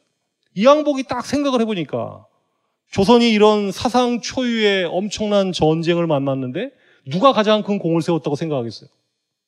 이순신처럼 자기 목숨을 바쳐서 일본군하고 싸워서 연전 연승을 거둔 무장들이야말로 진정한 1등 공신으로 임명해야 된다. 이런 의견을 이제 선조한테 제시를 합니다. 제 생각에는 이게 맞는 것 같습니다. 그랬더니 선조가 아니라는 거예요. 다시 해오라는 거. 이 순간 이제 이양복이 멍해지는 거죠. 그러면 전하께서는 무슨 따로 생각이 있으십니까? 그랬더니 선조의 말이 걸작입니다. 선조가 이렇게 얘기해요. 이 전쟁을 끝낼 수 있었던 힘은 전적으로 명군 덕분이다. 우리나라 장수들은 명군의 뒤를 졸졸 쫓아다니다가 일본군 장수의 목 하나를 벤 적도 없고 적진 하나를 함락시킨 적도 없다. 다만 이순신, 원균, 권율은 조금 봐줄 만 하다. 그런데 그 명군을 도대체 누가 불러왔는가? 그거는 바로 내가 의주까지 가는 동안에 길바닥에 엎어지고 쓰러지면서도 도착해서 명나라에 가서 호소했기 때문이다. 요 얘기를 한번 잘 뜯어서 한번 여러분 한번 음미를 해보세요. 이 얘기에 따르면 선조의 이 발언은 굉장히 많은 정치적 꼼수를 그 복선으로 깔고 있는 표현 아니겠어요? 이 전쟁을 끝낸 게 누구 덕분이다? 그죠? 나다 이거예요. 그러니까 내가 도망친 게 아니라 작전상 후퇴를 한 거고 다 명군을 불러오기 위해서 이렇게 한 거다. 그러면 이제 선조는 이렇게 얘기하면 어떤 곤경에서 벗어날 수 있냐면 모든 공로를 명군에게 돌리면 이순신이나 권율이나 곽재호 같은 일본군하고 싸웠던 무장들의 공로를 이른바 상대화할 수가 있는 거죠. 그래 n분의 1로 만들 수 있는 거고 절대적인 게 아니라는 거예요. 근데 더 웃기는 건 뭐예요? 이순신, 원균, 권율은 조금 봐줄만하다. 원균하고 이순신을 같은 레벨로 놓은 거예요. 이거는 뭐 이순신의 공에 대한 뭘까요? 물타기죠, 물타기. 무슨 얘기냐? 전쟁이 끝나면 선조가 두 개의 공신이 있어요. 선무공신은 이순신처럼 무장들 가운데 적과 싸웠던 사람들을 선무공신이라 그래요. 근데 호종공신은 뭐냐? 요거는 따라갈 호자입니다. 왕 옆에서 졸졸졸졸 따라간 사람들이 호종공신이에요. 근데 선조는 누구의 손을 들어줬냐면 이 사람들이 1등 공신이라 그랬어요. 자, 명군에게 모든 공을 돌리며 호종공신을 우대한 아버지, 정치적 꼼수가 바로 보이지요. 자기의 전쟁 중에 책임을 희석하면서 부담스럽게 인기나 공이 높아진 이순신과 같은 무장의 공을 상대화시키면서 정치적 공경에서 벗어나려고 하는 겁니다. 근데 이미 이때 이순신은 어떤 상태였어요? 노량해전에서 일본군 탄환에 맞아서 세상을 뜬 상태였으니까 여기에 대해서 어떤 의문도 제기할 수가 없죠. 또 의병장들 상당수가 이런 분위기에서 처형됩니다. 왜? 의병이라고 하는 거는 일본군에게 선조가 쫓기고 있을 때는 의병이 상당히 고맙겠죠. 일본군을 물리쳐 주니까. 그런데 조선에서 가장 먼저 의병을 일으킨 사람이 누구였습니까? 곽재우라고 들어보셨나요? 홍의장군 곽재우. 곽재우가 경상도 의령에서 제일 먼저 의병을 일으켜가지고 가장 전성기 때는 곽재우 휘하의 의병 병력만 3천 명이었어요. 근데 선조가 의주로 피난 갈 때 모시고 갔던 병사나 신하가 아까 몇 명 이하라 그랬습니까? 100명 이하라 그랬어요. 근데 만약에 의병장 곽재우가 진짜 딴 마음을 품고 자기 3천 명 부하를 이끌고 선조한테 가서 정권 내놓으시면 어떻게 되겠어요? 여러분이나 저는 아마도 지금 곽시조선에 대해서 배우고 계시겠죠. 이시조선이 아니라 곽시조선에 대해서 배우고 있을 거예요. 그러니까 선조의 이 발언, 호종공신을 우대한 이 내용은 자기의 정치적 곤경에서 벗어나기 위한 고도의 계산된 술수다. 그러면서 이 광해군은 그러면 분주 활동을 했기 때문에 어떤 성격이냐? 의병 일으키는데 도움이 됐고 자기가 직접 몸으로 전쟁을 때우면서 각지를 순행해서 의병을 일으키고 이 병사들을 이끌어내는데 결정적인 공을 세웠으니까 이 사람은 선무공신적 성격을 지니고 있다. 그 신하들이 이렇게 얘기해요. 왕세자 저하께서도 전쟁 중에 몸으로 갓난 신고를 겪고 큰 공적을 세우셨으니까 당연히 공신으로 책봉해야 됩니다. 선조가 어떻게 자식놈을 공신으로 책봉하냐? 라고 일거에 그냥 잘라버리죠. 그러면서 자기를 그냥 따라왔던 배다른 광해군의 동생인 정원군이라는 친구는 또 호종 공신에다가 임명을 해요. 그러니까 아버지가 하는 행동이 전혀 앞뒤가 맞지 않고 형평이 안 맞는 방향으로 이제 가게 됩니다. 그런데 이게 무서운 건 그거죠. 임진왜란을 겪으면서 조선의 대부분의 지식인들은 명나라가 조선을 도와줬다라고 하는 사실에 대해서 절대적인 존숭 의식을 가진 거예요. 명나라가 아니었으면 조선은 망했다. 그런데 광해군이 결국 나중에 인조반정이라고 하는 걸로 쫓겨나는데 그 쫓겨날 때 인조반정을 주도했던 사람들이 서인들이고 근데 그 서인들이 대체로 이렇게 계보를 따라 올라가니까 어떤 사람들이랑 연결되어 있냐면 바로 선조를 호종했던 호종공신들의 후예가 연결이 되어 있어요. 그리고 광해군대로 움직였던 정인홍이나 이첨, 곽재우 같은 사람들은 다 임진왜란 당시에 큰 행적을 보면 의병을 일으켜서 일본군하고 싸웠던 그런 의병 정권적 속성이 강한 정권이 광해군 정권이었습니다. 그런데 이 호종 공신적 성격이 강한 인조 정권의 추대자들이 광해군 정권을 무너뜨린 건 결국 임진왜란의 성격에서 정치적인 향후의 입장이 확 달라졌다라고 하는 거죠. 그러니까 결국 광해군 정권은 출발 자체도 외란이라고 하는 것이 행운이 됐지만 그 이후에 조선 사람들의 마인드 속에 명나라가 망해가던 나라를 살려줬으니까 모든 은혜는 명나라에게 돌린다. 이게 이제 선주의 의도대로 공식적인 전쟁의 기억이 된 겁니다. 그러면서 이제 광해군 정권의 비극이 드리워진 거고 그게 인조반정으로 나타났다. 그러니까 결국 아버지는 1608년에 세상을 떠났지만 광해군을 쫓아낸 인물들은 아버지의 유지를 배반했다는 거죠. 뭔 얘기냐? 광해군이 명과 청 사이에서 균형 외교를 한 것도 아버지 추종자들이 보기에는 명을 배신한 행위니까 바로 광해군을 쫓아내는 명분으로 들어선 겁니다. 그런 면에서 이 광해군이라는 인물은 바로 임진왜란이라는 대전란이 남은 낳은 문제적 군주이자 푸문나라고 하는 게 역시 타당하지 않을까 이런 생각을 하죠. 그러니까 여러분이 생각하시기에 뭐 이런저런 그 의미를 느끼셨겠지만 바로 이 한반도에서의 전쟁은 그 여파가 워낙 광범위해서 그 전쟁이 한 번 끝나게 되면 그걸로 끝나는 게 아니라 그 전쟁이 일어난 걸로 해서 또 다른 전쟁이 벌어질 소지가 큰 겁니다. 무슨 얘기냐? 자, 인조를 추대했던 인조 정권은 저 반정공신들은 명나라하고 관계를 더 밀착하는 방향으로 갔는데 당시 국제정세의 현실은 누가 뜨고 있었습니까? 청의 힘이 커지고 있었잖아요. 여러분 최종병기 활이라는 영화 기억나십니까? 그 영화 보면 1636년 12월 9일 날 압록강을 건너온 청군 김하대가 황해도의 어떤 마을을 덮치죠. 그 마을에서 마침 뭐가 있습니까? 결혼식이 벌어지고 있는데 그 결혼식장에 청군이 들이닥쳐가지고 칼을 막 창을 휘두르니까 실, 신랑의 아버지는 무장 근무 경험이 있어서 싸워보지만 바로 피살되고 졸지에 신랑 신부와 하객들이 몽땅 포로가 돼서 만주로 끌려가죠. 그러면 황해도에서 이루어진 그 비극에 대한 책임 그리고 그 사람들을 구출해내야 될 책임은 누구한테 있어요? 서울에 있는 조선 정부에게 있는데 비극적이게도 조선 정부는 그 사실 자체를 몰라요.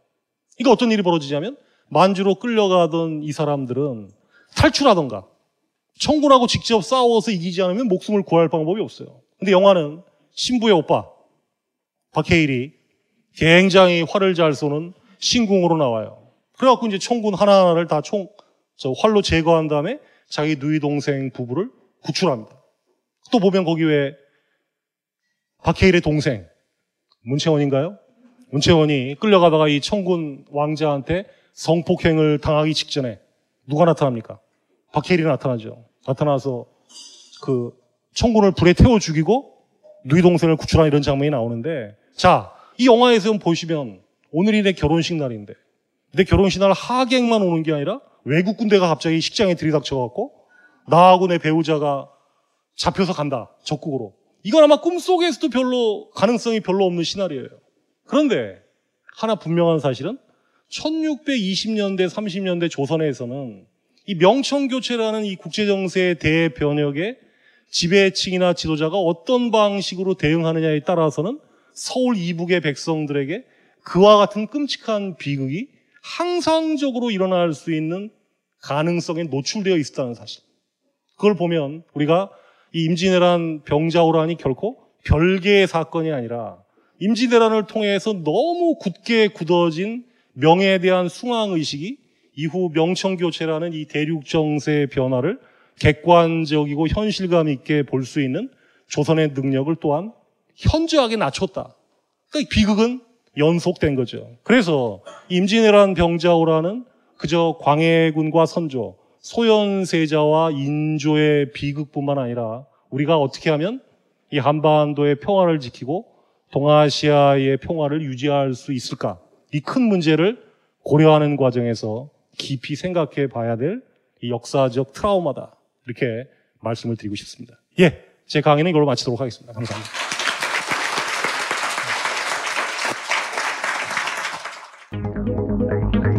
대한민국에서 오직 벙커원에서만 조합 가능한 출연진과 벙커원에서만 표현 가능한 수위의 벙커원 특강 동영상 서비스.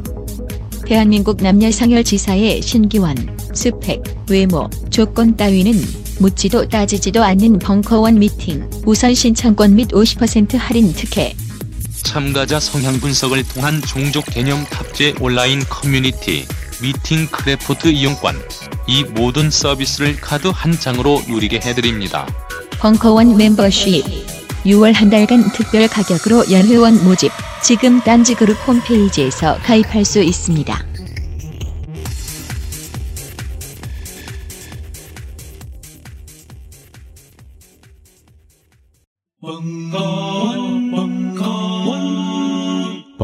Radio。